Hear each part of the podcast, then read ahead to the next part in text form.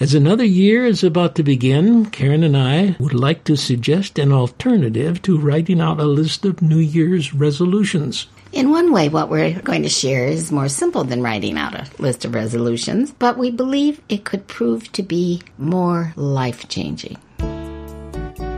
Welcome to the Before We Go podcast featuring Dr. David Mains and his wife, noted author Karen Mains. Here's David and Karen Mains. Let's begin, Karen, with a word most people don't use all that often. In fact, if they use it at all. So I'll let you define what it means. That word is deviant. Mm-hmm. And we're going to talk about being positive deviance. Well, we usually think of sexual deviance, That's a bad thing. but the word itself means that you are maybe even radically different than the people around you. Well, it means you've chosen a different path. That's not an ordinary path. It's not just someone who digs in their heels and says, not going to do that, don't like that. That's not what we're talking about. A deviant is someone in our context who is positive. And that's what we're going to talk about today. What is a positive deviant? Okay, why don't you define it and where you picked up on this term because it's not a normal term people hear. No, it's not. I was doing research into kind of people that change the world. I have two books that I will refer to. One is The Power of Positive Deviance, how unlikely innovators solve the world's toughest problems. And that sort of gives a clue to where we're going with this topic. And then the other one is The Power of Unreasonable People. And the subtitle is How Social Entrepreneurs Create Markets That Change the World. And it's more geared to the business community, but it's applicable to everyday folk like you and me. Unreasonable people has a negative feel to it as well, doesn't it? So pick your poison. Yeah, it can be, or maybe we should add the word positive unreasonable people to that title, the way the first book is positive deviance. Because these are the people we need who make the world better. These are the people who are not content to look at problems in our society and say, oh, well, who can change that? Or in their families, or in their workplace, or in their church culture. They're the ones who identify a difficulty, it bothers them, and they seek to find a way to change it to make it better. Okay, now did you pick up on this from these books or was this something you had kind of struggled with in your mind for a long time? One of the positive deviants in my life has been you, David. You were asked to go on a world tour with Food for the Hungry, and you had the broadcast at the time. And you said, Well, I really can't leave because of these broadcasting deadlines. And they were going to be gone for weeks. You said, The truth is, my wife is the writer in the family. She's the one you want to take on this journey. And so you sent me off. I think it was six or seven weeks that it was I was a very gone. long time you were gone. with I, four kids. I, I became the house husband. I had friends who volunteered to jump in and help you, and they were there. But I think the day after I'd gone, Jeremy, our youngest, came down with chicken pox or something like that. So it wasn't an ordinary period of time. But while you were on this trip, I guess what you're heading to is to say that you ran into some of these positive deviants. They were not the normal people. I was traveling with Lorraine and Larry Ward. He was the CEO at that time of Food for the Hungry, which is an international development and relief organization. So we literally dragged through more refugee camps from Hong Kong, where they had high rises where they were putting refugees at that time who were fleeing from China. So I began to meet people who were indeed positive deviants, and these were the development workers who were on the international staff of Food for the Hungry. And that went all the way from the far east to the southeast. We dropped down in countries all the way home, taking six or seven weeks to do that. So I was exposed in a way that I had never been exposed to before. People who gave their lives to making the world a better place. They weren't interested in fame. They weren't interested in money. They certainly weren't interested in money because they had to raise their own salaries for this organization, as many missionaries have to do. But that they were very, very interested in making the world a better place.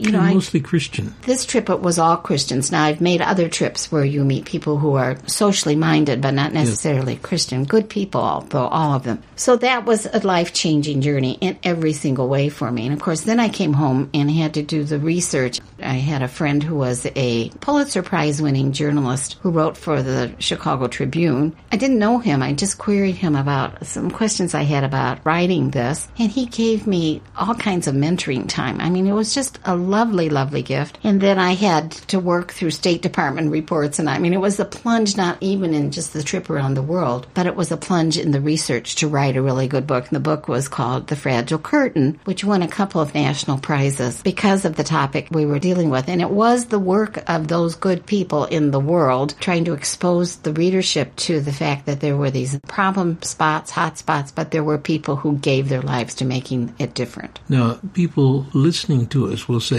I don't have any opportunity to go around the world and meet No. some of these people. So have you met any of these, I'll use the term again, positive deviants just in the normal run of life?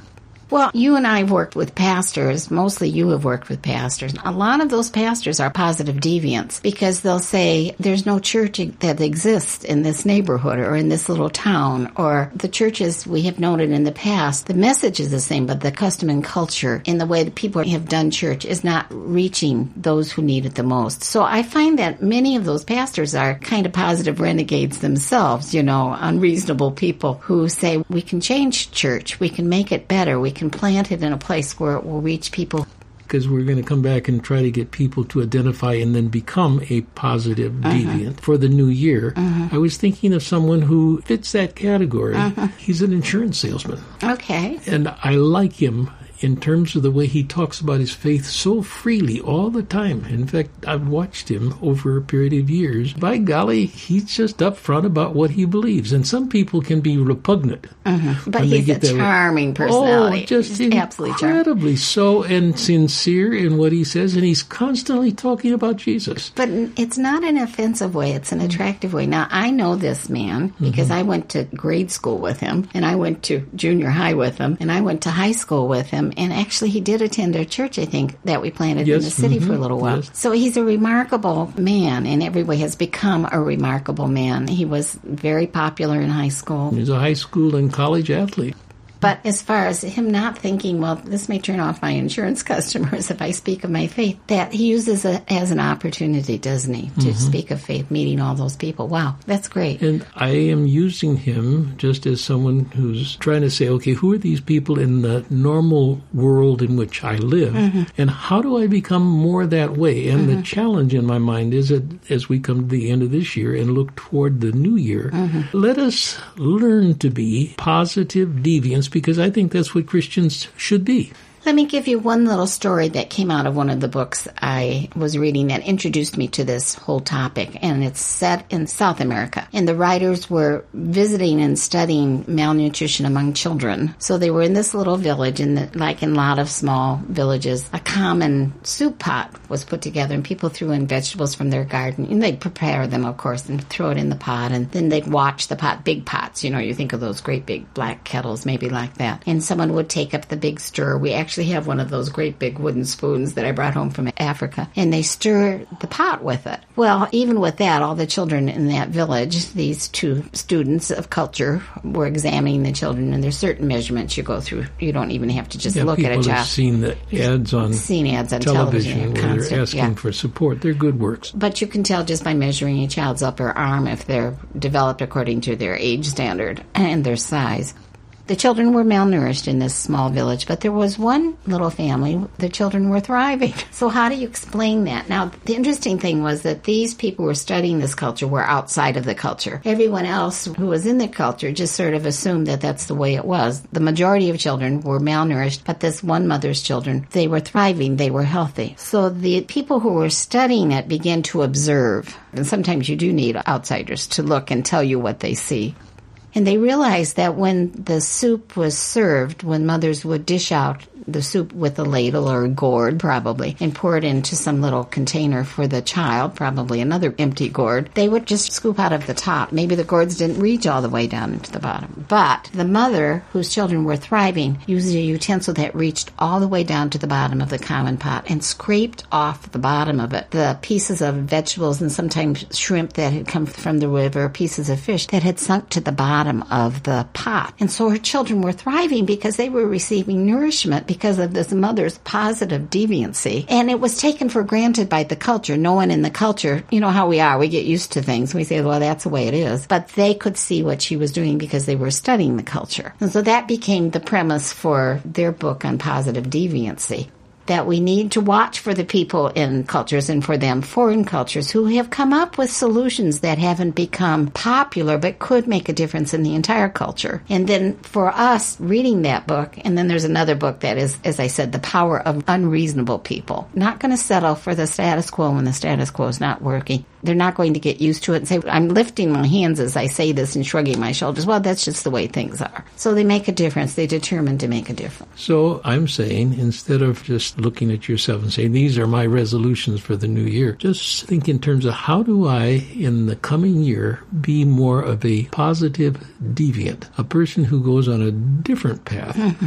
But a better path. And I think that's very Christian in terms of what we're asking people to do. Yeah, I kind of think Christians all should be positive devi- deviants. We just don't think of it that way. Determine that the power of being a positive deviant will mark your life in the year 2022. That's my sentence, okay? That's a great sentence. It's a contemplative exercise. Now, I'm using that word because of my background in liturgical churches. They emphasize the contemplative practice, and there's a part of me that loves the contemplative life. And that's one where you set aside time to pray, to listen, to be still before God, and to say to Him, How is it? And I think this is the question I would suggest to our listeners How is it that you want me to be a positive deviant in some part of my culture in this new year. That's what you're asking people to do, isn't it, David? Yeah, it is, and I'm asking us as well. Mm-hmm.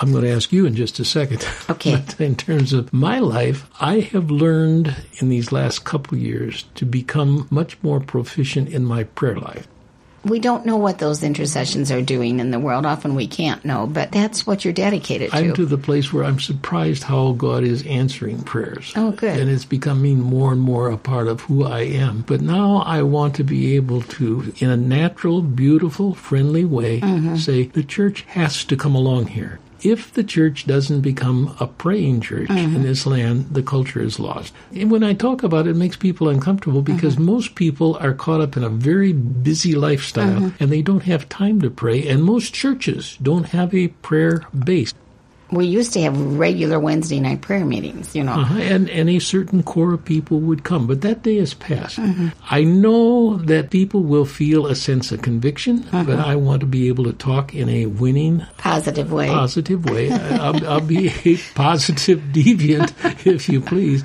That's my direction mm-hmm. for this coming year. I don't know if you're at the place where you can answer that in terms of your own life, but probably so because you're usually ahead of me. I think that the aging process has sort of stalled us out a little bit. The isolation of COVID, I mean, I just can't believe we're not having gangs of people in like we usually do practice yes. hospitality. But I am feeling that deep inner nudge. It's not a new nudge to my great regret, and this is a form of confession. I've had this nudge for years, and that has been to write out into culture not to people, the religious culture, but to the non-religious culture. Non-religious culture. So Which, the Lord's been pushing you, yeah. nudging you. Now He's kicking you in the behind.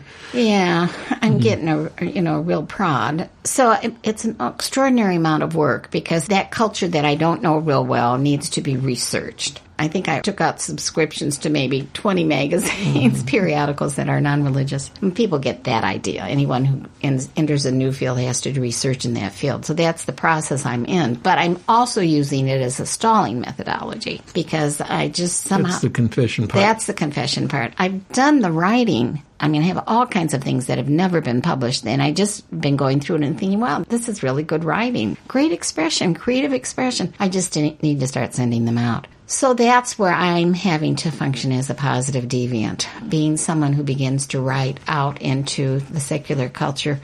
Not a propagandized tone, nope. but coming from the reality of what my life is and the lessons I have learned in the spiritual journey of some, what, seven decades now. Okay, I'm going to go back to that sentence again, and then I would also like to go to Scripture and say, do you know anyone who was a positive deviant okay, as a part of Scripture? okay. Out. Determine that the power of being a positive deviant will mark your life in the year 2022. Mm-hmm. Let's go to Scripture. Well, as we said before, we think Christians probably all should be positive deviants, but our model for this, I'm just convinced to the greatest, deepest part of my soul, is Jesus Christ. I think he was a positive deviant. I mean, he not only changed the culture of the Jews, which I mean, they left their strict Jewish faith and became Christ ones or people of the Christ way. But his life, that brief time here on earth and then the coming of the Holy Spirit on those believers changed culture all over the world and is still changing culture. I mean, it's just extraordinary. And when the church is alive, when the church is filled with Christians who are positive deviants following the example of Christ, we also change culture. We become salt and light in our society. And one of the problems with America now, apart from everything else we all can name and complain about in the democracy that we hear is being, regarding yeah, that is getting loosened here and scaring a lot of people is the church is not, and Christians are not being the positive deviants in the world filled with the, the presence of Jesus Christ. what's that other book now? The term in the other book is The power of unreasonable people. Okay, and I think Jesus kind of He was really unreasonable.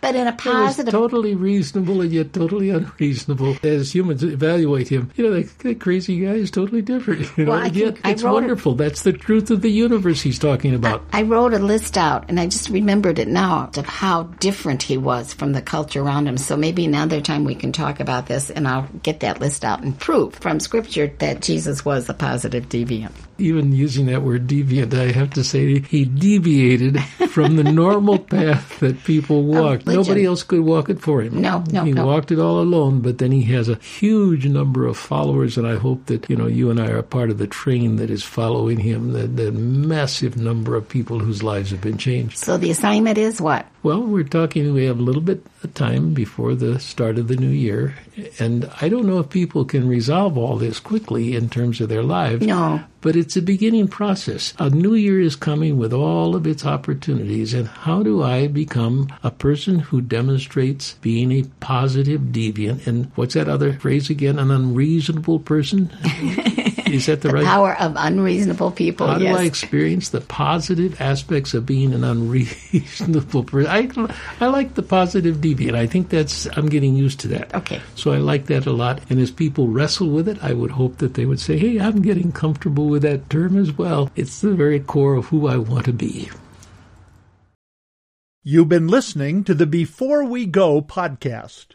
And if you would like to write to us, please send us an email at the following address hosts at beforewego.show. That's all lowercase letters, hosts at beforewego.show. If you've enjoyed this podcast, please remember to rate, review, and share on whatever platform you listen. This podcast is copyright 2021 by Mainstay Ministries, Post Office Box 30, Wheaton, Illinois 60187.